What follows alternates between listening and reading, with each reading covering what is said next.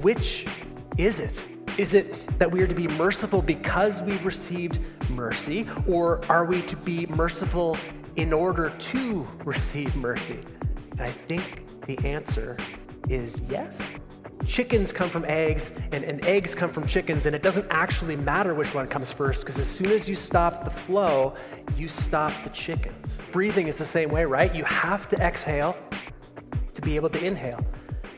And you have to inhale to be able to exhale. And it doesn't actually matter which one comes first because at the end of the day, as soon as you stop the flow, you stop what could amount to being your life. Mercy is like this. Whether we go first or we go second, we have to keep the flow moving because as soon as we stop the flow, we cut ourselves off from the life that God has for us. And what seems even more important, the life of the world.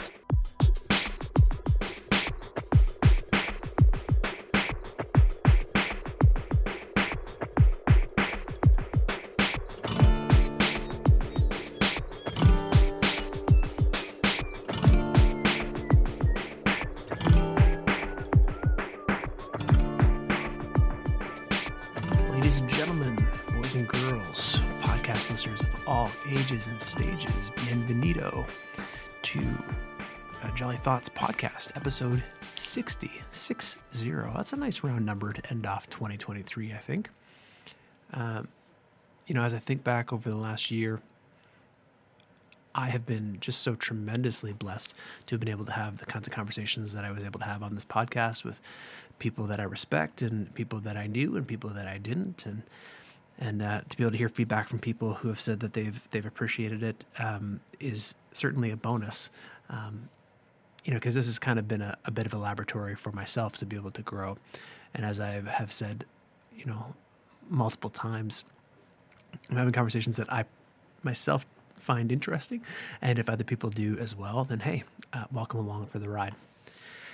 Um, but yeah, so right now I'm recording this just a few days away from Christmas 2023. Uh, this is my eighth Christmas at the church which I serve, Moncton Wesleyan Church, and the first Christmas that I've been on staff here and not the primary worship leader, which is bizarre and uh, and obviously amazing, but also uh, yeah, a little bit kind of bittersweet to be honest.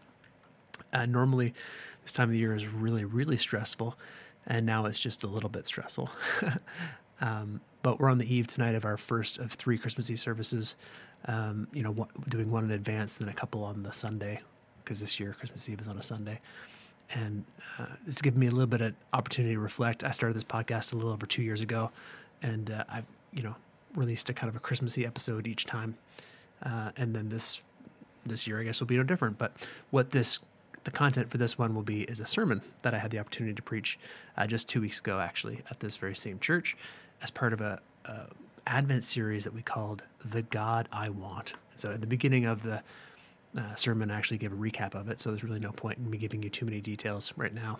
But I'll just say, you know, a lot of things that I didn't say in the message were about how when I look around the world these days, you know, whether it's the tremendous uh, conflicts that we're seeing in various parts of the world, um, or the social unrest that we're seeing in various parts of the world, uh, the continued kind of heated dialogue that people are having, both online and in person, you know, IRL.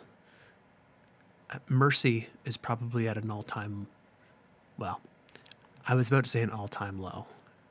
It's, uh, how about this? Mercy is at a premium. Uh, this Christmas season and to be able to recognize like well like our king king jesus before us that you know we may or may not be owed certain things. We may or may not be wronged in certain ways. We may or may not actually have rights that are being refused or ignored. But the king of all kings the Lord of all lords, the creator of the universe, was born in humble circumstances to humble people and was laid in a humble manger.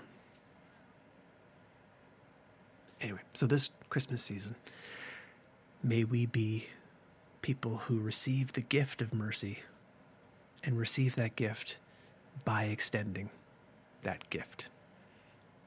Thanks so much for listening, guys.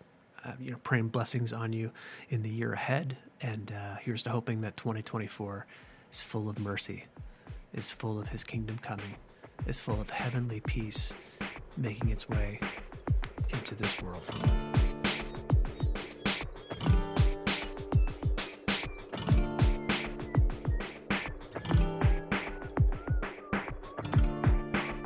So, uh, we're in week three of our Advent series, The God I Want, where we explore the similarities uh, and also maybe the gaps between the God that we might want or expect, and then the God that we find revealed to us through the incarnation, you know, through the, the coming of Jesus Christ. And each week we've been using a bit of a recurring illustration uh, of saying, hey, there's also a bit of a difference, sometimes a gap between what we might want to find under the Christmas tree and then what we do end up unwrapping. So, in a little bit here, I'll be unwrapping this gloriously wrapped present to reveal yet another painting that is an image of the God that I might or you might expect.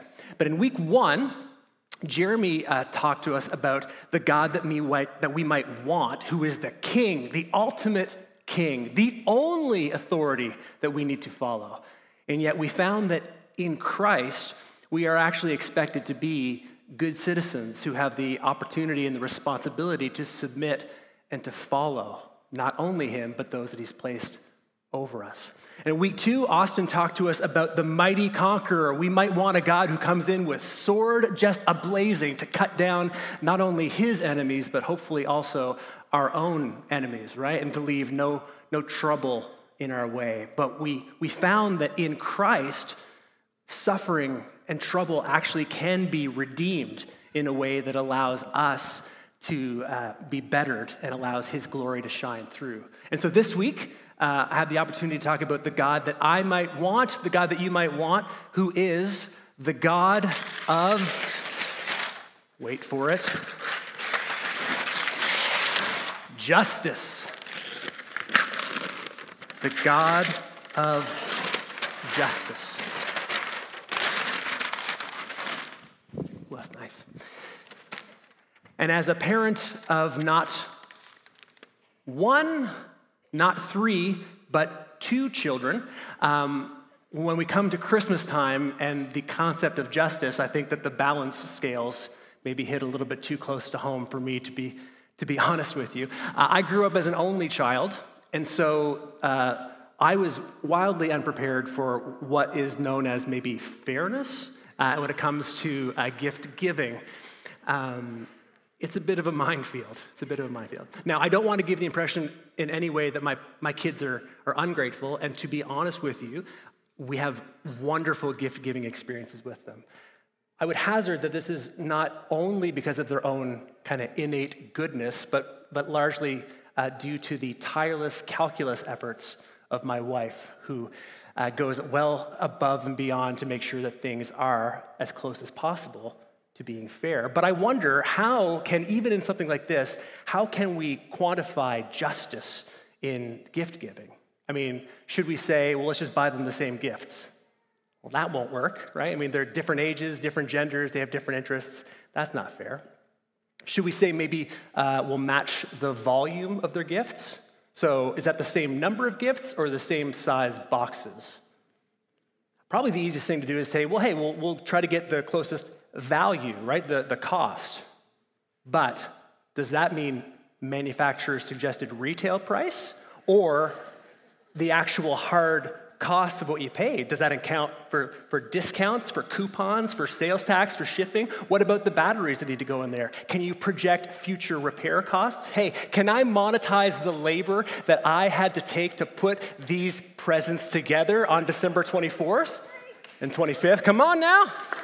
This, this little foray into the neuroses of my mind is only to illustrate that something as simple as a family's Christmas morning is difficult to find and define as just. How much more, how much more the complexities of this world. No wonder if the God that I want is a God of justice. justice, right? Righteousness, equality, equity. The Hebrew word that we most often see is mishpat. The Greek word that we most often see is dikaiosune. But whether it's in French or Portuguese or Spanish or Russian or Tagalog or any language whatsoever, we all cry out for justice. Hey, the people of the world do, but you know what? Creation itself cries out for justice. The Apostle Paul, when he wrote to the church in Rome, in his letter, chapter 8, verse 22, he says, We know that the whole creation groans and suffers together until now, longing, groaning for a world made right. And why do we long? We know that we don't long for things that we see.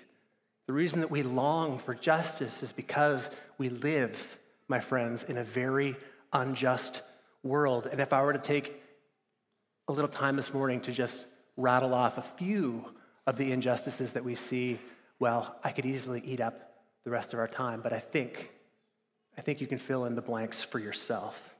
The problem of injustice is anything but new. It's across cultures, it's across geography, it's across the ages. We all experience, and here's the thing we all participate in injustice. We all feel it. We all want a God who's going to swoop in and who's going to set the balance scales right. The God that I want is a God of justice. But the God that I need is a God of mercy.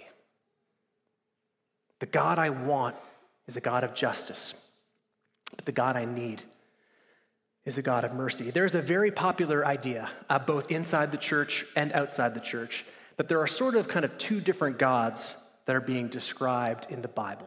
Now, this is not always, but often sort of mapped onto the idea that there are kind of two halves of the Bible, right? We have what we call the Old Testament and what Hebrew people would call the Hebrew Bible, and we have the New Testament. And some people would say that the God described here is a God of justice, and the God described here is a God of mercy. And some people go so far and have gone so far as to say they're almost two different gods. In fact, very early on in the life of the church, within like the first generation or two of the New Testament being written, there was a man named Marcion.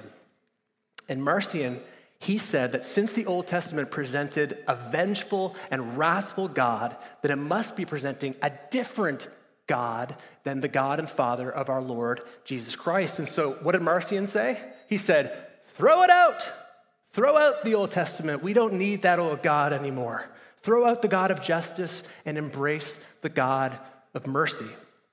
And Marcion was very convincing. There were a number of people who were very influenced by his teaching early on, but ultimately, the church at large decided that this was an unchristian teaching. Rather than throwing out the Old Testament, throwing out the Bible that Jesus himself would have known and loved, early Christian writers decided to fight to read it very closely and deeply. And when they did that, they discovered a nuanced and complex picture of God. Now, one of the most notable of these early theologians is a man named Tertullian. And he took a deep dive into what was one of the most core passages of Scripture from the Old Testament. And it seems that he shed some light on the true nature of God. So we're going to take a look here at Exodus chapter 34. So if you don't know anything about Exodus, the second book of the Bible, uh, Moses is uh, a very key figure in this text. He has climbed to the top of Mount Sinai. He is meeting with God, which is crazy. Uh, and he says, Hey, I would actually like to see you face to face. And Moses, God says, That's a bad idea. That will end poorly for you. But if you want, I can hide you in the crag of a rock and I will show you my back. So the next day, we find ourselves here in Exodus chapter 34, verses 6 and 7. And it says, The Lord passed in front of him, that's Moses. And he said, The Lord, the Lord, compassionate and gracious God, slow to anger and abounding in faithful love and truth maintaining faithful love to a thousand generations, forgiving iniquity, rebellion, and sin. But he will not leave the guilty unpunished. bringing the consequences of the father's iniquity on the children and grandchildren to the third and fourth generation. Now, in his excellent and very helpful book on understanding the way that violence is portrayed in the Old Testament, Matthew J. Lynch summarizes for us Tertullian's advice based on this passage for all those who were disturbed by Marcion's claims. And he says this Tertullian urges us to weigh God's severity against his gentleness and to observe here an imbalance. He says God's character is wildly imbalanced. The coexistence of wrath and mercy is not that of equals. If we take the language of mercy versus wrath in Exodus 34 in strictly mathematical terms, so love to thousands of generations versus three to four generations of judgment, God's mercy outweighs by at least 500 to 1. And if that's the case, so much so for the God of the Old Testament being unmerciful. But what about the, the corollary of that? The idea that the New Testament just describes a God who is only, only merciful. We're just going to roll through three passages of scripture really quick just to get you a bit of a flavor of how this might not be the case. So, Matthew chapter 13. As the poisonous weeds are collected and burned with fire, this is Jesus talking, by the way. So it will be at the end of the age. The Son of Man will send his angels, and they will gather from his kingdom everything that causes sin, as well as lawbreakers. They will throw them into the fiery furnace where there will be weeping and gnashing of teeth.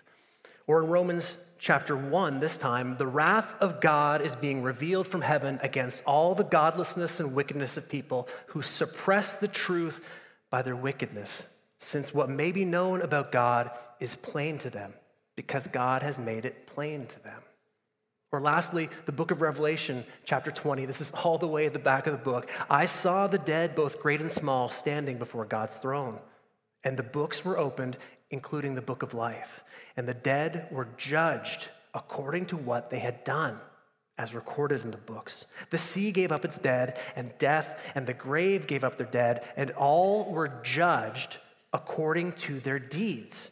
Then death and the grave were thrown into the lake of fire this lake of fire is the second death. And so we can see that all the way through the pages of the New Testament, so starting with the Gospels, moving on to the letters, and really all the way to the Apocalypse and all points in between, the witness of the New Testament gives us a complex picture of this same God, right? The God who is both loving and holy, a God who is both near and also other, a God who is both merciful but also just. But just because we see both mercy and judgment active in God at the same time, this does not mean that they are equally core to who God is. If we read again from Matthew Lynch, he says, The Old Testament shows us that God's redemptive, relational, and merciful character, they are the pegs on which all the rest of our thinking about God ought to hang. God's compassion and loving kindness occupy the center of our thinking about God's character. God's love is more central to his character than his judgment, because judgment, hear this, judgment responds to sin, which will not endure. Judgment and justice play a very important, though secondary, role. Do you see? Do you see what he's saying?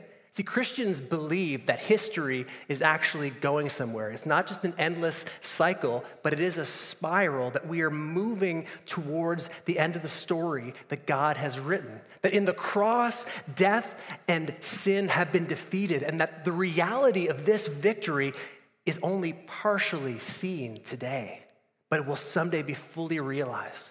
And when there is no more sin to be judged, when all has been set right, when justice covers the world like water covers the ocean, then God's judgment, it won't be as visible to us as it may need to be now. But one thing that will always be visible to us, we will never not notice it, is God's love for his creation. His love that we experience now, both by his being gracious to us and his being merciful to us, by his giving and by his withholding. Because, church, justice is where we're going, but mercy is how we get there. Justice is where we are going.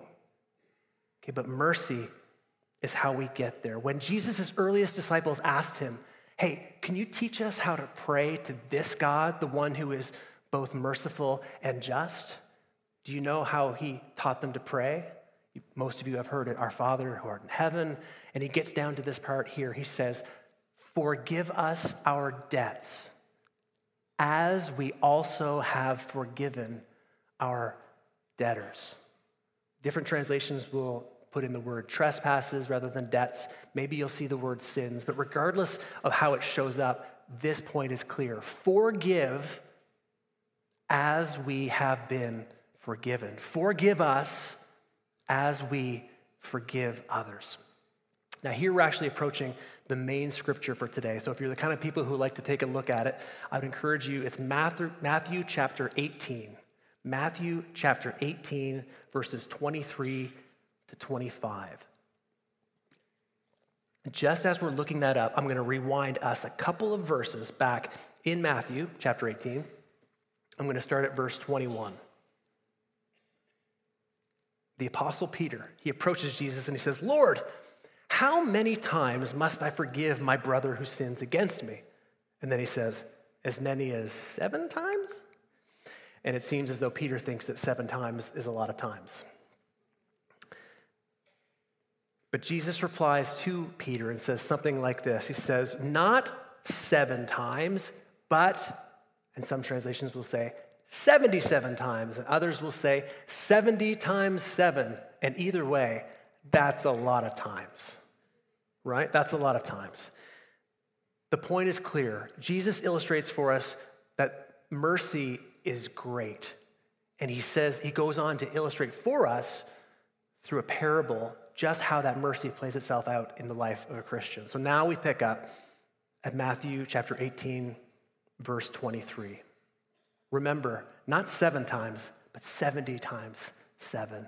For this reason, the kingdom of heaven is like a king who wanted to settle accounts with his slaves. Now, some translations will use the word servants, and that's fine, but this is not like a this is not a servant relationship where they go, yeah, I'm not really liking working here, I might move on. This is a very, very close working relationship, we shall say. He wanted to settle accounts with his slaves, and as he began settling his accounts, a man who owed 10,000 talents was brought to him. 10,000 talents, again, there's really no way to be clear exactly on how much money this would be in today's day and age, but by all estimates, it's in the multi millions. For somebody who is in this slave's position, it is, for all intents and purposes, a completely unrepayable debt. It is out of question. Now, because the slave was not able to repay it, the Lord ordered him to be sold along with his wife, children, and whatever he possessed, and repayment to be made. And then the slave, he threw himself to the ground before him and he said, Be patient with me, and I will repay you everything. And the Lord had compassion on that slave, and he released him. He forgave him the debt. And after he went out, that same slave found one of his fellow slaves who owed him a hundred silver coins. Now, that doesn't mean a hundred nickels or dimes. Again, we can't be clear, but best estimates say this could be somewhere on the order of about three months' wages for the average slave. This is not an insignificant amount of money, but it is incomparably lower to the debt that was just forgiven to him. So the first slave grabbed the second slave by the throat and he started to choke him. And he was saying, Pay back what you owe me. And then his fellow slave threw himself down. Does that sound familiar? He threw himself down and he begged, Be patient with me and I will repay you. But he refused.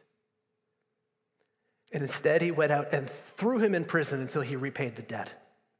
And when his fellow slaves saw what had happened, they were very upset. They went and they told their Lord everything that had taken place. And then his Lord called the first slave and he said to him, You evil slave, I forgave you all that debt because you begged me. Should you not have shown mercy to your fellow slave just as I showed it to you? And in anger, his Lord turned him over to the prison guards to torture him until he repaid all that he owed.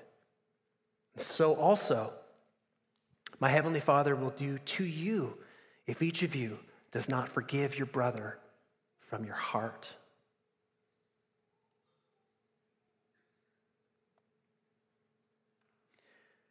Now, there are a number of things that I do not pretend to fully understand about this parable. Um, but I think the main points are actually quite clear and very easy to understand. And they go like this God is a merciful judge. God has granted us mercy, and then God calls us to grant that mercy to others. God is a merciful judge. God has granted us mercy, and God calls us to grant that mercy to others. Verses 26 and 27 God is a merciful judge.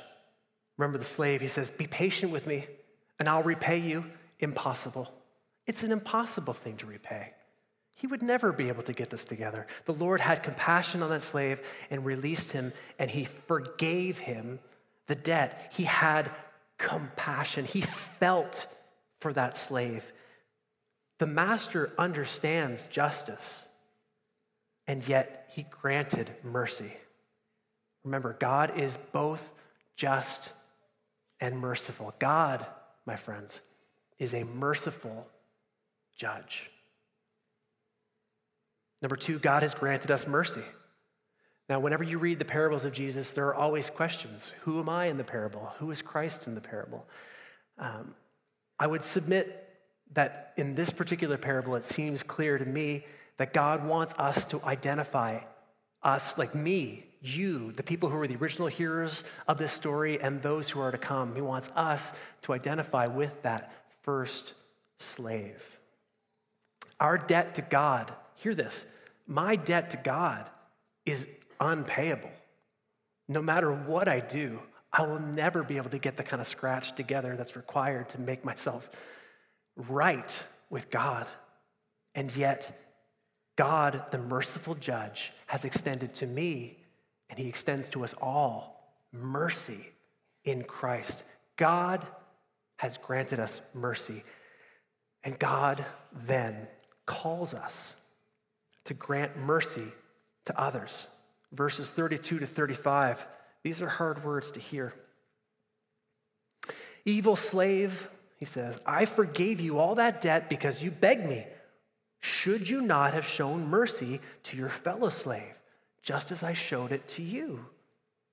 And in anger, remember the merciful judge, he, he shows judgment here. He says, In anger, his Lord turned him over to the prison guards to torture him until he had repaid all he owed. And then Jesus, Jesus says, So also my heavenly Father will do to you if each of you does not forgive your brother from your heart. So far be it from me to oversimplify things. I think most people who know me well would rarely accuse me of trying to simplify things. But I believe that this particular parable is quite clear and very direct. God is a merciful judge. God has granted us mercy, and then God calls us to grant mercy to others. So, as I've tried my best to be as direct and clear as I can on what I'm saying, I would also love the opportunity to be clear about what I am not saying and what I don't believe that God is saying to us. So I'm not saying that we should affirm sin. God is not saying here, hey, you never owed me anything anyway. Don't worry about it. That's not what shows up in these texts. God and the Lord knows that the debt was very real and very legitimate, but he chose to forgive it anyway.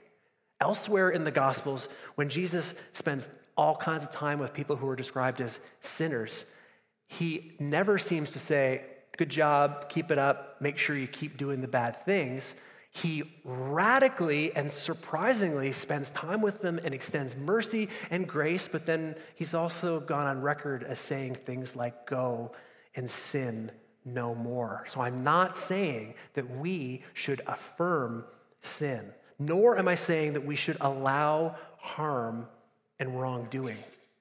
I don't know, guys, if you've noticed this, but in our culture, we tend to kind of be swinging back and forth between two poles right? So one pole says that once someone has done the wrong thing or uttered the wrong words, they are anathema to us. They are dead to us. There's no coming back for those people. But on the other side, we tend to have a number of people who are trying to extend mercy and grace in ways that are not actually acknowledging the harm that the people have done, the harm that's been suffered, and they're not even really bringing into account the people who have been victims. And so this is a bit of a quagmire. It's a difficult place to live. But let me just say that mercy heals, it doesn't hurt. So I am not saying that we should allow harm and wrongdoing. Nor am I saying that ultimately, hey, at the end of the day, there are no consequences anyway, right? That is not what I'm saying. There are strains of religion that do say that, and there are strains of parenting that try that as well, that kind of say that at the end of the day, there are no, there's no mercy needed because there are no consequences. It all works out in the end. Let me just say, from a Christian perspective, if there were no consequences, if there were no forgiveness required, then why would Christ have gone to the length that he did to offer us mercy? I'm not saying that ultimately there are no consequences. And lastly, I am not saying that we shouldn't fight for justice in the here and now. I think that that could be what ends up being misheard by me. If I say that justice is where we're going, but mercy is how we get there, people could be hearing me say that Christians aren't actually called to work for justice in the here and now. I'm not sure that, that anything could be further from the truth. There's a famous theological phrase that was coined about a century ago. Originally, it was coined in German, but it's kind of made its way into English like this already and not yet. Already and not yet. In case you've forgotten, this is an Advent series. It's Christmas time, right? So, in Christmas time, we celebrate that Christ was born of the Virgin Mary, that he, he grew, that he, that he, he taught, that he learned, that he, he healed, actually, that he suffered, that he, he died, that he was buried, that he raised new life, and that he ascended to be seated at the right hand of the Father. This together we often call his first coming. But Christians, we believe that there is another coming. The writer of the New Testament book that's known to us usually as Acts or the Acts of the Apostles, he records a scene that happens just moments after Christ's ascension. So, as his disciples are still looking up to the sky, kind of in utter bewilderment, someone who seems like an angel appears to them and he says, Men of Galilee, why do you stand here looking up into the sky? This same Jesus who has been taken up from you into heaven will come back in the same way that you saw him go. So, people, we live in the space between Christ's first coming and what might be known as his second coming, or sometimes called his glorious appearing. This is that liminal space between the already and the not yet. The space between where we know that Christ is crowned king, but not everyone has got the memo yet. Justice is assured, and yet also in this space, so too is, is patience and suffering, which, by the way, have the same root word. Because remember, justice is where we are going, but mercy is how we get there. If justice is where we're going, mercy is what greases the wheels and makes sure that we don't get bogged down, we don't get stuck, ground to a halt on our way to the kingdom coming. And here's where I would like to take just a few moments and speak particularly to those of you in the room who claim the name of Christ and want to be his followers. Okay? So we are invited, you might even say commanded. We are invited to partner with Christ in his preservation of the world. Now, that is actually what's happening in this gap, okay? This distance between the already and the not yet. We are partnering with him as he as he preserves the world, as, as Christ sustains the world, as he is patient with us, he allows us all more time and more opportunity to change, to repent, to come to him in our own time, and to receive the mercy that we all need. Romans chapter 2, again, it says here, Do you think, whoever you are, that when you judge those who practice such things, such evil things, and yet do them yourself, that you will escape God's judgment? Or do you have contempt for the wealth of his kindness, his forbearance, and his patience, and yet do not know that God's kindness leads you to repentance? That God's kindness leads you to repentance.